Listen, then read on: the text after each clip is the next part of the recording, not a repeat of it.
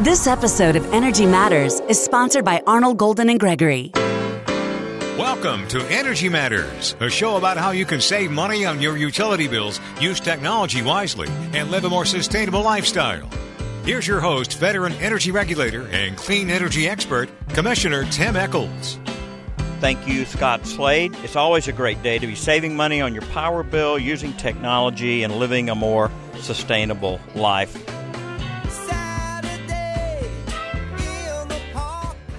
Hey, I'm in Los Angeles. I have the privilege of talking with the VP of Government Affairs for LACI, or the Los Angeles Clean Tech Incubator. I've been there. Really cool building and even more cool projects uh, that's going on there.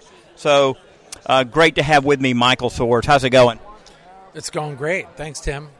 We, we're brought together by this conference, but not too far from here is this building, this clean tech incubator that uh, it, it, it's so unique because it has this element of job training. It has uh, it, it has all these different experiments that are being done. Uh, you've got people that are uh, co-working there. Tell us a little bit about the mission of the Clean Tech Incubator. Well, the mission of what I call LACI, uh, LACI, uh, the Los Angeles Clean Tech Incubator, is to support the growth of an inclusive and equitable green economy here in LA.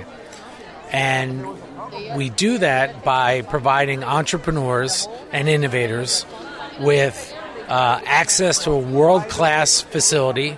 So it's 60,000 square feet of space. We have 30,000 square feet of co working, 30,000 square feet of world class laboratories. We have an advanced prototyping center.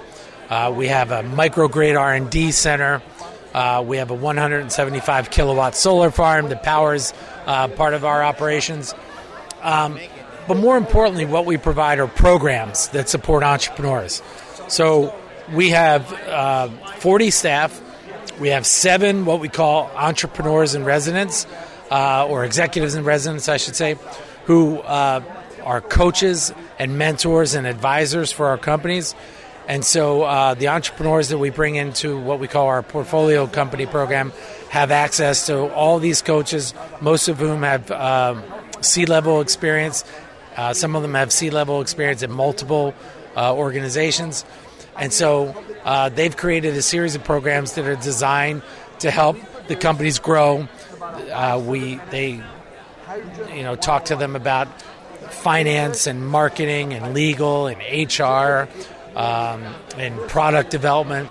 Man, I love this about what you're doing there. I mean, the fact that you are kind of growing these entrepreneurs and they've got the opportunity to take an idea and to then bounce various aspects of that business off of people that have had experience. That's so cool.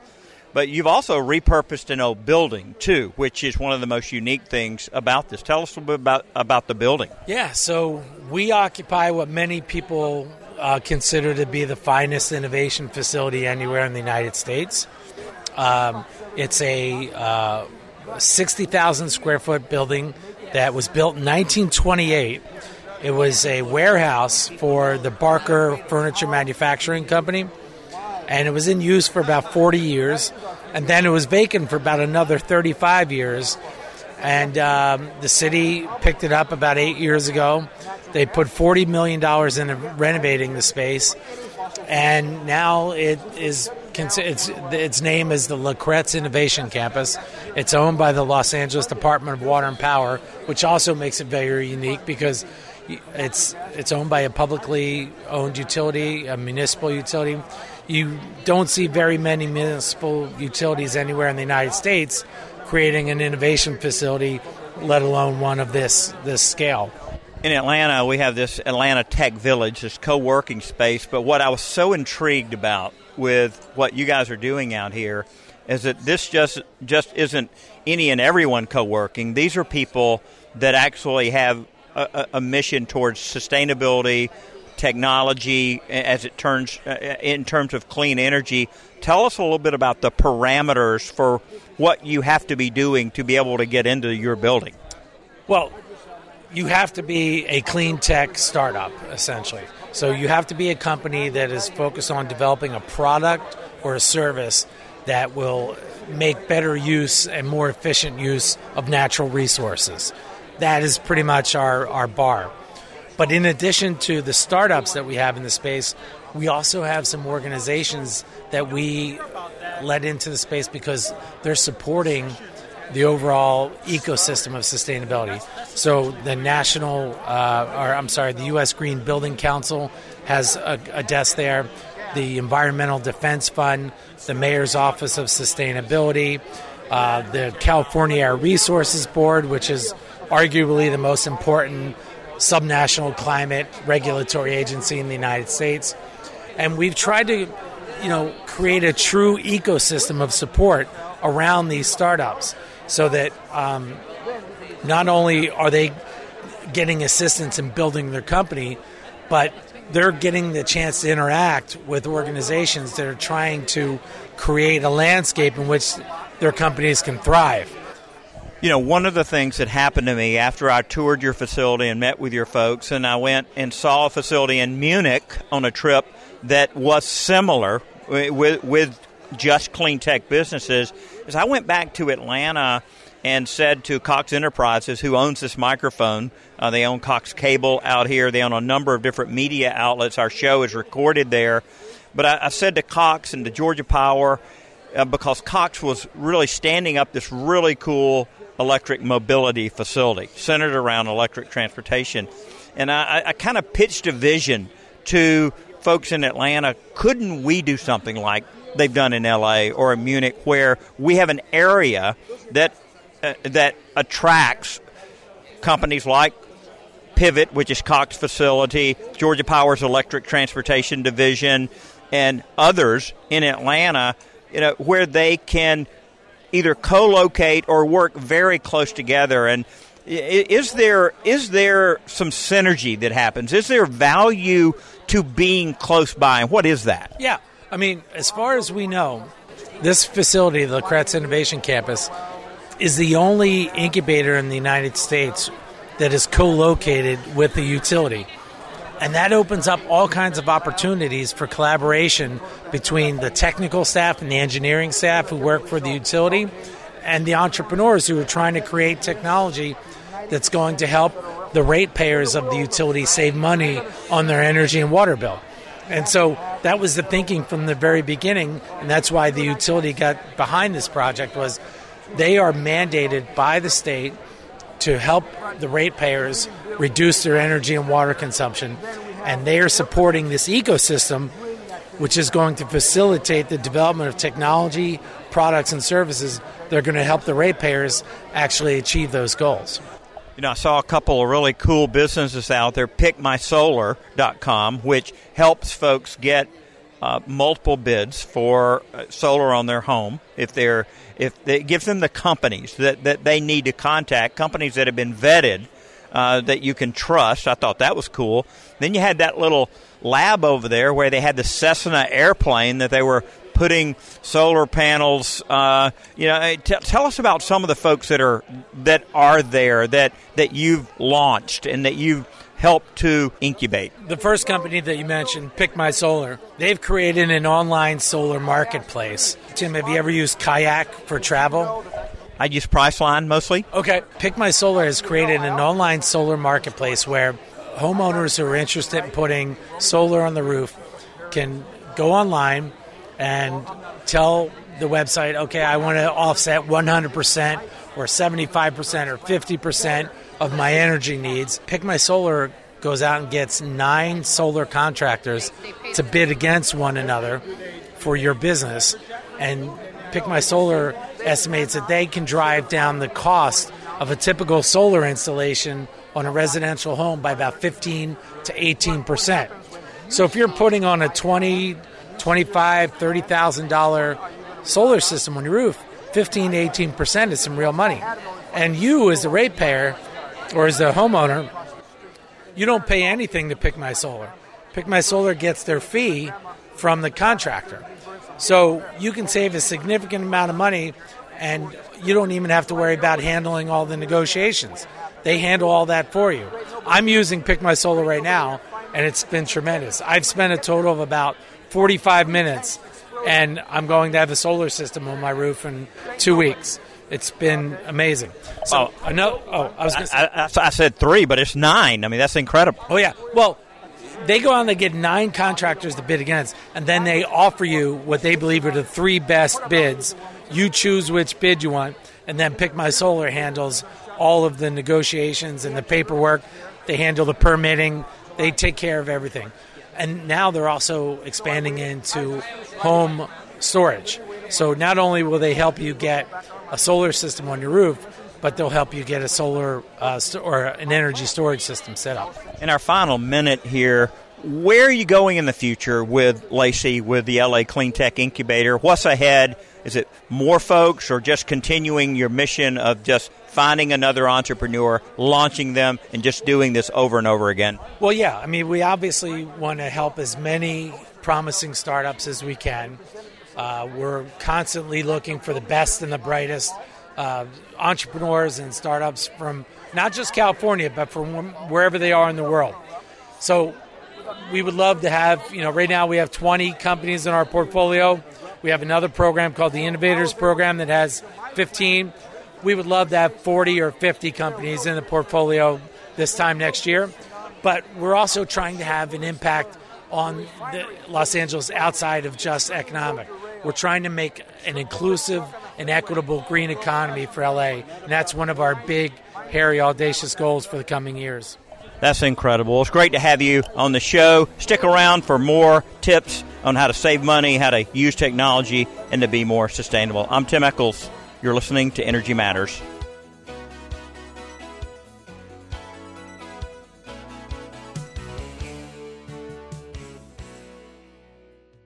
The electric car revolution is coming, and the choices are growing. Gem cars are everywhere. You've seen these low speed electric vehicles on college campuses, downtown Atlanta streets, and resort islands like St. Simons and Jekyll. Gem cars are street legal, equipped with seatbelts, headlights, and a tag, and can operate on roads with speed limits of 35 miles per hour or less. If you want to know more about these electric cars and trucks, six passenger shuttles, mobile repair service, or full vehicle wraps, go to gemcarservice.com. That's G E M carservice.com com. John, one of our sponsors for the show, Row Insulating Company, is doing a great job in and around Athens, being able to do a lot of what we talk about every single week on the show. You get every time it gets cold, every time it gets hot, it's always a, it's always that attic that's the problem. And uh, you can tack windows, and that's going to cost you a cold fortune. It is insulation that can solve the problem. Hey, if you want to get this fixed, call 706 795 2854. That's 706 795 2854. Row Insulating Company. Support for Energy Matters comes from Arnall, Golden, and Gregory. AGG takes a business sensibility approach when advising clients.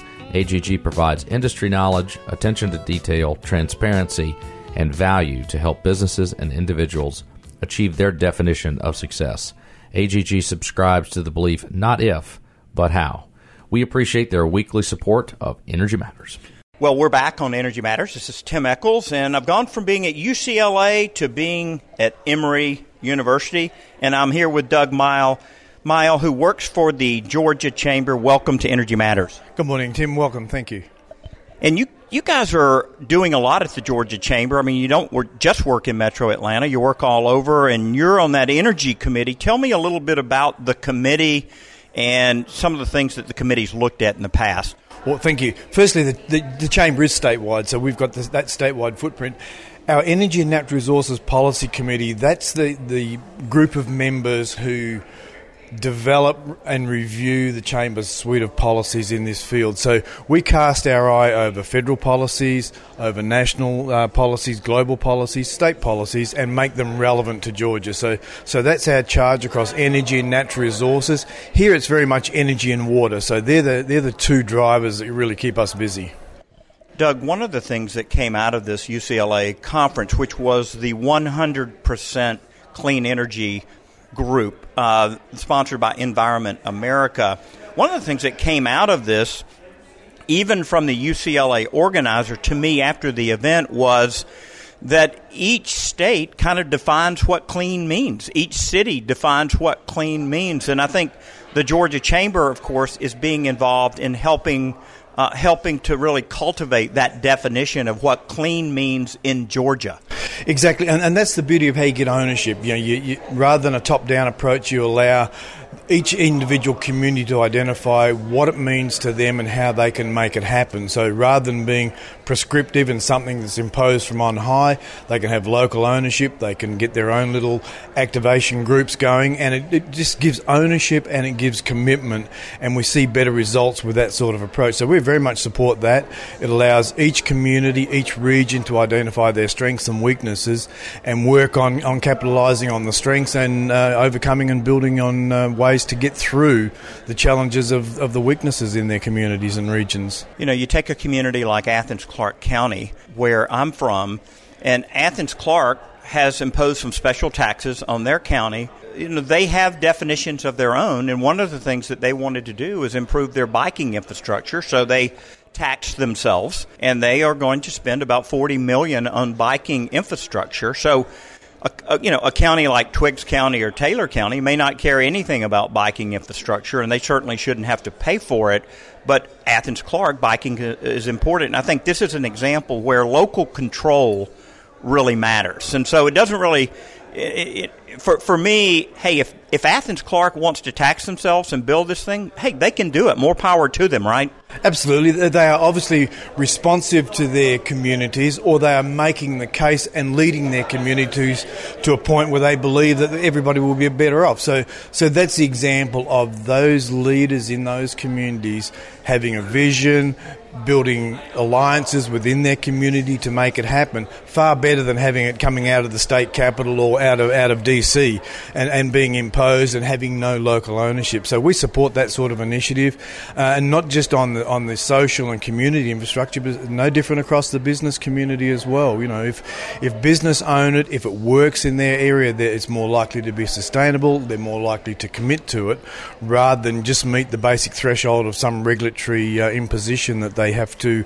have you know have a commitment to but no ownership of. Our audience may recognize your Australian accent, and certainly, you know, we've, we've been talking about you know city jurisdictions, county, state, federal, but while when we start talking about other countries and how other countries handle energy, it's often very difficult to just transfer one principle, say, from Germany to the U.S. or from Australia to the U.S. What's going on now with energy in Australia? Over the last decade, there's been a big reform process to get from state based across to a national energy grid, and it's had a whole pile of, of, unintended consequences and a lot of stumbles along the way. I don't think it's a model that I would particularly want to see imposed in Georgia, but it's a good learning example because you can you can see how good intentions didn't deliver outcomes. It's, for example, it stalled a lot of investment in, in generation because uh, the, the, wrong market signals were being sent.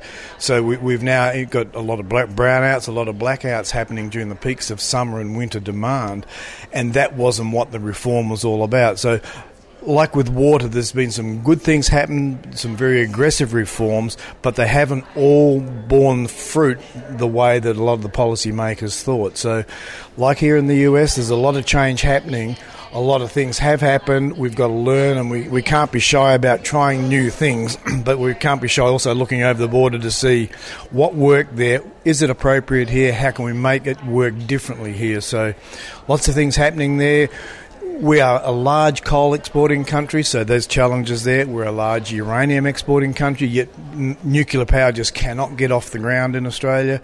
Large solar, so a lot of the same challenges we've got here of getting the new technologies in.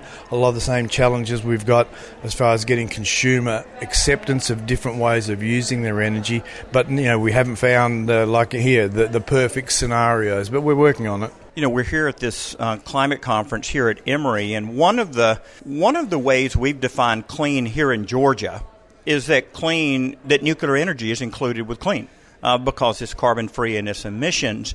And certainly that's a controversial topic here today, and it was a controversial topic in Los Angeles when I was there you know, to the point of the organizer out there is each state gets to decide. And, and Doug, one of the things that the organizer said to me is as I was getting ready to leave, he said, well, Commissioner, you don't really have, have to worry about it because you and your colleagues are setting the definition. You get to set the definition because you're duly elected by the people of Georgia, and that is your job. And so for now, you get to define what clean is. And we certainly have appreciated the Chamber having our back because the Chamber has been a very strong supporter of Plant Vogtle, of nuclear energy in Georgia. And do you anticipate that continuing? Absolutely, you know, and the, the all of the, all of the above energy policies that the chamber has, of which nuclear is a critical component, all go into the reason why Georgia this week was named one, number one state in the in the nation for the seventh year in a row to do business. So, it's critical that we keep our minds open to a diverse energy portfolio, that we be very aggressive in promoting new renewable sources, but not forgetting the, the very valuable role that nuclear plays in our, in our legacy baseload power. And as I say, we're going to have uh, two new uh, Plant Vogtle uh, reactors online in the next 12, 24 months, perhaps. And that's leadership not just in the nation, it's leadership in the world. So a lot of people around the world are looking at Georgia, and I think we can be proud of the position collectively that we're all in. Now, when you think about what's happening in California, forest fires raging, some blame um, their forest practices as a part of that. I certainly don't want to throw stones at them. It's a it's a tragedy it has, according to one of the staff members on the California Energy Commission, those forest fires over the last two years have undone all of the CO2 savings that they had with wind and with solar in 10 years certainly they should be motivated to get a, get it under control. And how much control do they have over the wind? None. How much do we have control over the hurricanes? None. I mean, acts of God are acts of God.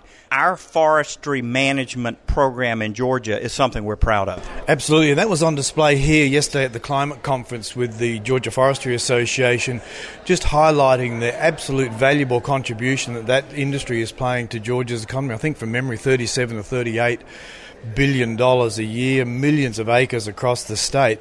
But going back to the forestry management, that's just a reflection of people with good intentions, you know, over the last two or three decades who forgot, you know, about the legacy issues of how forests are managed, cool season fire management to keep that volatile timber load or, or, or, trash load out of the forest. We went through exactly the same situation in Australia with the same consequences, and now the worm has turned, the cycle has turned back to recognising that forestry management, as communities get closer and get entwined into those forests, you, you cannot dismiss the fact that you've got to manage them because they are volatile, they are deadly, but they are still a natural resource that is, is valuable. So th- there's better ways than what's happened. We've got to go back and learn from our practices in the past and not forget that some of those gave pretty good outcomes. So, but I say we're fortunate here. Georgia is a very, very progressive forestry management regimes in place, and I don't anticipate us having those same sort of, uh, you know, devastating fires they had in, in, in the western states, thankfully. But you know, y- your hearts go out for the people who are impacted there because fires are just awful to or, to confront whether you're a firefighter or whether you're a family and community that are impacted. I confronted one of the activist groups there about this, and he said that a compromise has been reached uh, in the sense that they've got these small one to two megawatt portable biomass uh, facilities that can be just connected to the grid kind of portably.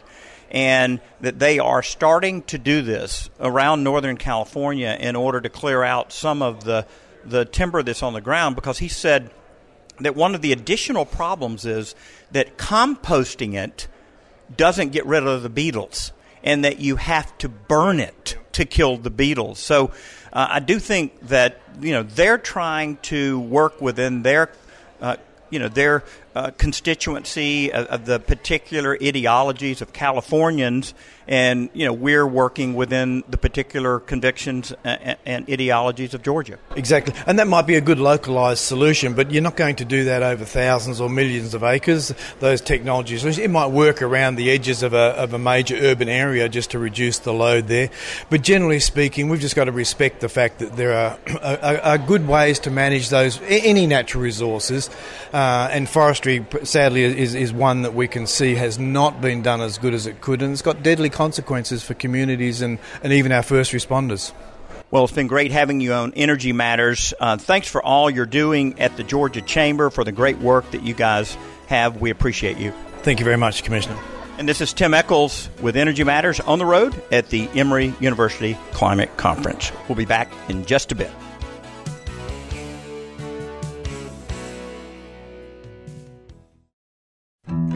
Gas South believes in the difference we can all make, like the difference in putting people first and showing that you care. For us, our difference is saving people money with our best rates and no deposit, and the difference we make in our community by taking care of our friends and neighbors and giving back 5% of our profits to help children in need. Learn more about what makes us different at gassouth.com. Gas South. The difference is good. Creative Solar USA is a Georgia based turnkey installer of innovative solar panel systems. They're dedicated to energy solutions for both your home and business.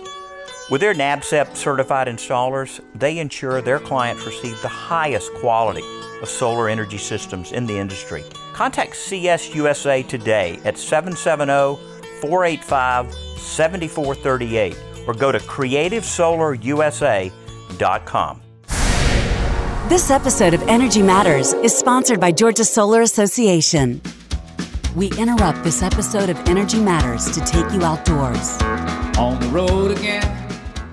Hey, this is Commissioner Echols with Energy Matters on the Road, and today, Freddy Cardoza, the Chief Supply and Risk Officer for Gas South, is with me. Welcome to the show. Thank you very much. Happy to be here. You know, uh, a lot of folks have natural gas uh, in our state. That's the folks. That's the methane coming in the pipeline to your house, not propane. In case you have a tank, but Freddy, it's not a simple procedure necessarily to get that gas from that wellhead, I guess, to that burner tip. Explain that process. That's correct. A lot it's involved in the in the whole process. There are a lot of uh, people, companies, and resources that are used to move the gas from the production facilities all the way to the customer, or as we say, to the burner tip, to the gas stove, or to the other appliances that use natural gas. It all starts at the production area, we call collectively the production areas, namely the wells where the natural gas deposits are found. And um, there are several techniques for drilling and, and, and extracting that that that gas. The uh, very common one nowadays, uh, an important source of uh, of natural gas in the United States, is from the shale deposits, and that's done via fracking and horizontal drilling that allows to extract a lot of the gas that is trapped in those deposits. Then typically. Hold on a second. I want to stop. I want to stop right there because I know that fracking has come under a little bit of a criticism, but really, I mean, drilling is the first step, I guess, to pulling up natural gas, and and that drilling procedure has changed. They used to drill straight down, but there was a change in in how they actually drill, which is the first part. Can you explain how that happens? Yes, absolutely. So, the initial case, uh, the most common one, was. Um, um, people will find, geologists will point to where uh, natural gas was trapped in its gas state, un- under uh, underground, of course. And the most common or easiest way will to to drill a vertical well, and, until you hit the deposit, and the gas will come out relatively easy from from that deposit. Now, um, I think back in the back in the 40s and 50s, they started developing horizontal drilling, which is the ability to drill vertically and then turn your bit kind of 90 degrees and continue drilling in a horizontal manner. They did a lot of that for exploring of oil, but those techniques were also used for natural gas eventually.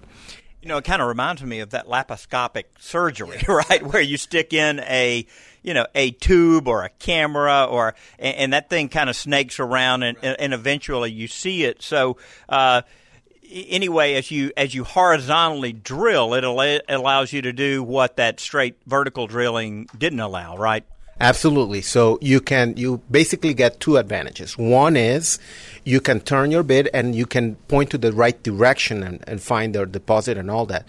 But also you can have multiple horizontal uh, uh, wells for the same vertical one. So the same rig that you see um, on top, uh, on above ground, I mean, the same rig can have several horizontal uh, drilling going on underground. So let, let's just think about think about how efficient that is. If you've got a and I was out in western Colorado as a guest of WPX Energy, and I went out to these what they said were ten acre drill sites, uh, and that, that they were doing at a time. So, you know, if you if you only have one well per 10 acres, uh, that's, you know, I would say that's way more intrusive than if you're able to have multiple wells on the same 10 acre site uh, in terms of being able to get more per acre, right? It is way more efficient.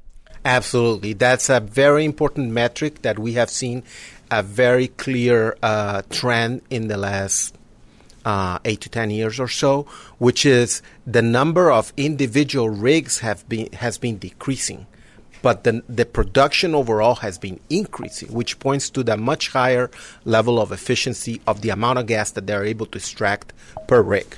You know what surprised me when I was out in western Colorado, not too far from Grand Junction. Uh, you go past the ski resorts, head out that way. What I was surprised about is the big engines that they had that were drilling they had three of them.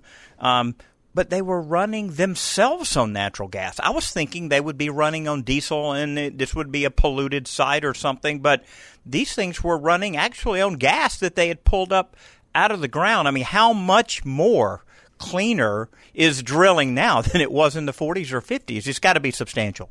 Absolutely. And um, efficiencies have improved all across in several of the techniques in handling of of waste resources that are used in the production and all that, all those techniques have improved and have become more efficient. What you're indicating that the usage of the gas to run the, the machines that do the wells and all that, that's a very efficient considering that the alternatives on many sites has been historically to flare gas that until you get to the point that you can extract it and move it to the pipelines and all that, a lot of the gas was flared and continues to be flared. But if you have an ability to capture some of that to power your machinery and equipment, it in, in, uh, improves efficiency overall.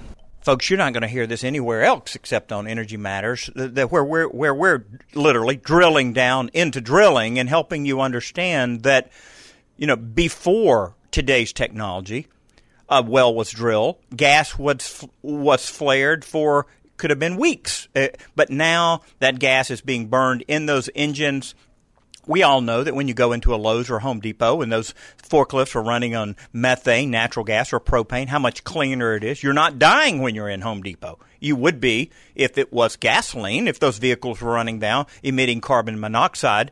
So this is way more cleaner. Fred, let's move to now after the 21 days of drilling, which is what WPX told me they typically did in order to get that well cemented in uh, and, and and move that drilling equipment over to the next 10 acre pad.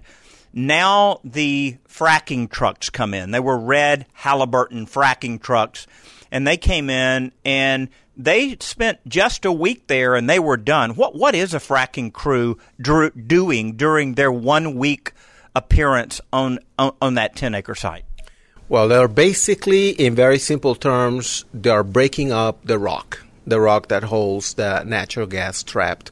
So they use um, a mixture of chemicals with some water um, and sand, I believe, um, to and inject that uh, under pressure, and that will fracture, hence the name fracking, fracture the rock, fracture those deposits, and that, that releases the natural gas that is trapped in those uh, uh, rock formations.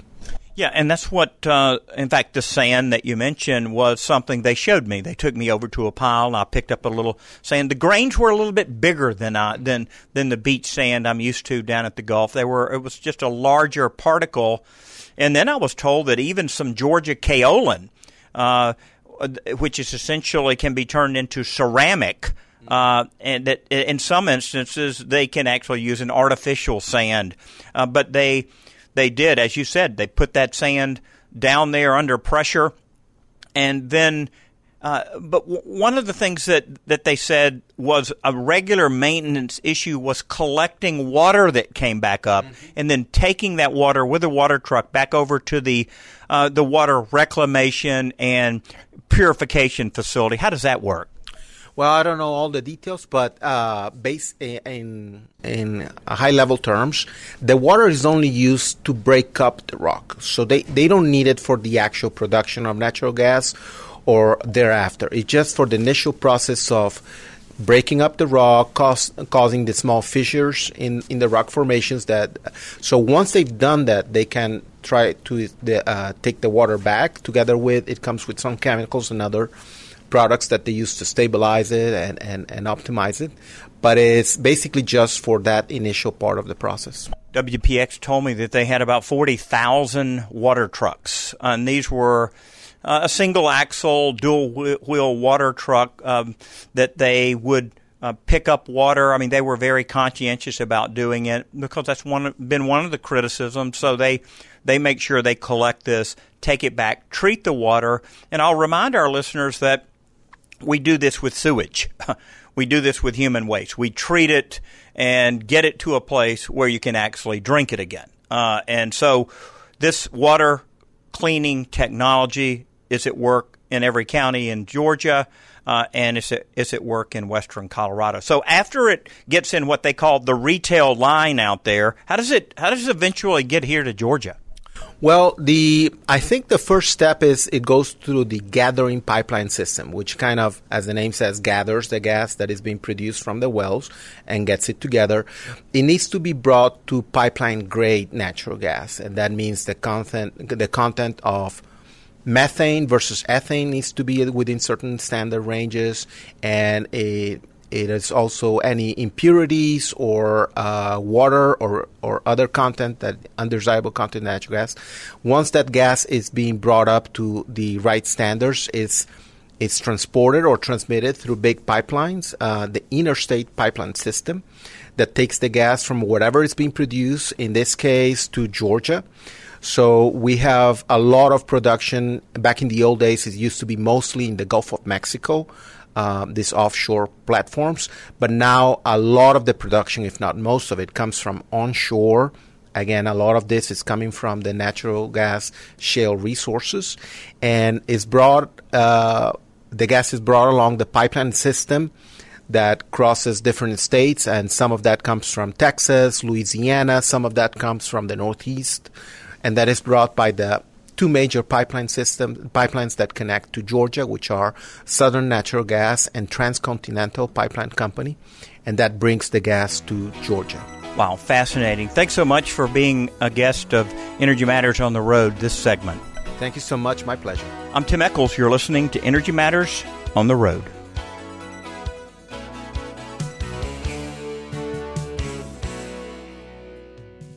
Energy Matters would like to thank Gas South for its support of the show. Gas South has a no deposit policy and offers some of the lowest per therm rates in the state. Use the promo code MATTERS for a special deal. Gas South, the difference is good. Tim Echols here for Solar Sun World. No doubt you've seen solar panels popping up all over Georgia. If you want the precision of German engineering when it comes to solar, Solar Sun World is for you. The folks there understand the complexities of solar and how to make it work, from tax credits to inverters to accelerated depreciation. They'll unpack it all. They've been in business for over 25 years. To find out more, go to solarsunworld.com. That's solarsunworld.com.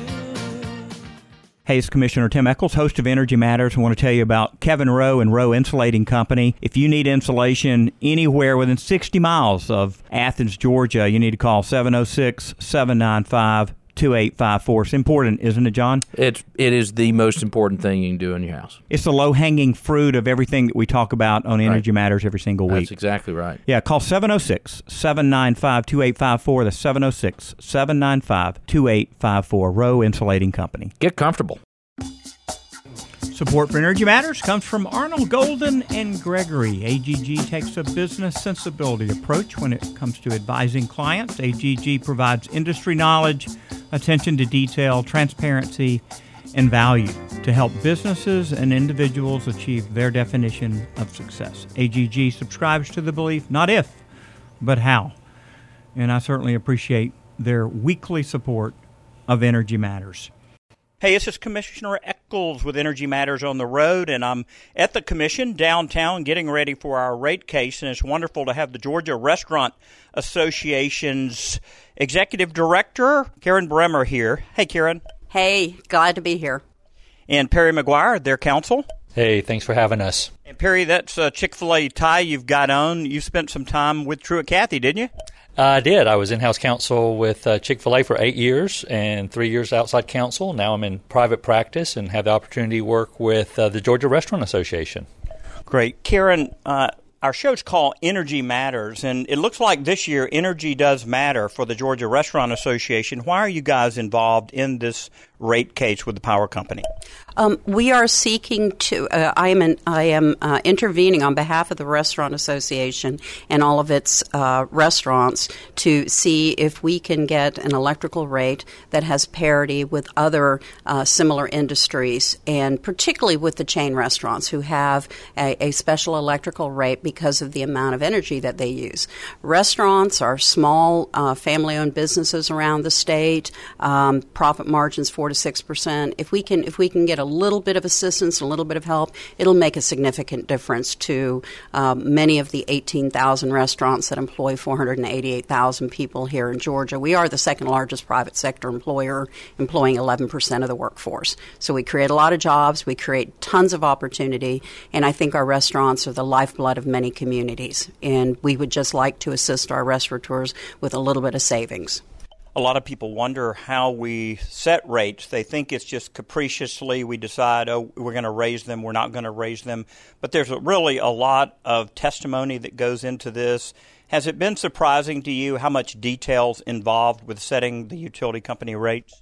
Yes, it's been incredibly eye opening to look at how things are calculated, you know, based on the cost of the equipment, the cost of lending the money and paying the debt service to build a power plant and pay it back, and, and how particularly the when the power is used really affects the rate. When when uh, it's my understanding that the peak rate is two to six uh, in in the uh, afternoon, and that's generally speaking when restaurants are their quietest, and we don't start getting busy till seven or eight o'clock, and so we don't really use that much energy um, in that time when the demand is the greatest. So I think we should have some uh, some help with those rates. Yeah, when you think about our role as a commission, we're almost like referees down here, right? So we're listening to folks kind of fight it out regarding who should pay what portion of the grid system and the fact that GRA is here this year and voicing their concern, have you felt like from talking with commissioners that that's important, that they're listening to you, that they appreciate you being a part of the process?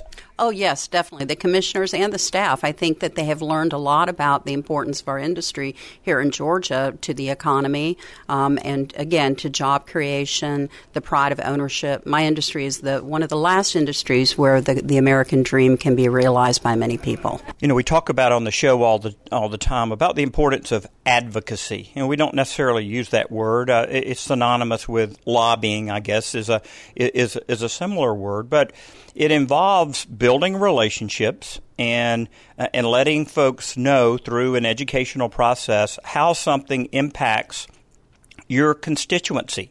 And you, you uh, running the association, your constituents are essentially all of these restaurant owners, right? Correct. Uh, as well, uh, when I think of the word advocacy, I think of the word education because the most important component of my job is is helping to educate elected officials, helping to educate regulatory officials, and also obviously educating our industry on best practices, but educating people on unintended consequences, um, how how our businesses are structured, how they're created, and again, you know, the the number of people that that restaurants touch. Um, we serve millions of meals every single day here in Georgia safely to many people, providing choices and nutrition. And um, very, I'm very proud to, to be able to educate people about our industry. Perry, my son works at a Chick fil A unit uh, in Athens for Shane Todd, and I know they prepare a lot of sandwiches for the University of Georgia football games. These henny pennies, I guess, that cook the chicken, the fryers, they're electric. What are some of the other things in a Chick fil A store that would draw a, a, an electric load there? I mean, because they're, uh, y'all are using a lot of energy in order to serve those customers. Yeah, well, thanks so much. Um, well, so I'm not as familiar with what goes on in the restaurant, although my, my wife is a franchisee, as, as you know. Um, I get a chance to go in from time to time. But just like any restaurant where you're going to have things like dishwashers, large freezers, and refrigerators, you're going to have grills, um, you know, in addition to the fryers for both the waffle fries and the, um, the chicken. Um, but uh, everything from ice cream machines to lights and fountain drinks, um, and of course, heating and air. Um, and so they are very large. I'd say not very large power consumers, but they are substantial power consumers. And um, although you know, I think like most uh, industries, they are starting to focus on conservation using LED lights, looking for efficiencies, and, and you know, and, and really, Georgia Power has been a great partner to our industry in helping to come up with innovations in our equipment that are more energy efficient. So we appreciate um, you know the work that they do there. Karen, uh, part part of our show's mantra is helping people understand sustainability, technology, saving money on their energy bill. When you think about sustainability in restaurants, uh, right? Uh, I, I, think about the composting that's happening in some restaurants and how they're taking those food scraps and they are uh, not tossing them, you know, into a landfill um, though that does make methane gas, and, and that eventually can become energy depending on the landfill. What are some other sustainability things that you've seen or noticed about some of your members across the state? Um, well, I'll start with a simple one, and this isn't electricity; it's it's water. But hot water is usually powered by electricity. You know, we um, we instruct our members to ensure that they're cleaning their ice machines on a regular basis because then they become more efficient, use less electricity. Um, check all of their faucets to make sure they don't have leaky faucets. Check their spray arms for their dish machines. Um, ensure that that all of the equipment is kept in great condition because good equipment will, will be much more efficient. Um, we also share with our members and educate them about the different avenues where they can save energy, where they can do recycling. I mean, the restaurant industry has been recycling cardboard and paper for as long as I've been in it, which is 45 years, uh, as well um, the uh, the recycling of cans and aluminum, um, as, as many things as as you can in a restaurant. You want to go to yet another purpose. You were telling me about uh, some fun bonuses you used to give employees at a restaurant that you worked at before you were over the association. Tell our audience about uh, how you would uh, incentivize employees to save energy. Oh, great. Yes. It was called my Kill a Watt program. And we educated everybody in the kitchen to not turn on the ovens the minute they walked in the restaurant in the morning, not turn on the fryers. And it was a contest to see how much we could lower the kilowatts uh, in the restaurants uh, on a monthly basis. And if we were able to achieve lower kilowatt usage than the prior month, then I would walk through the kitchen and hand out $20 bills to um, all of the cooks and the dishwashers because they were the ones that, that were managing the equipment and turning it on at, at the appropriate time, not turning it on too early, but turning it on just, just before just before the lunch rush was going to start. And we saved thousands and thousands of dollars doing uh, doing the Kill a Watt program. I love it. One of the things we're talking about in this rate case is giving customers real time information on their energy use. It's, there's a cost to doing that.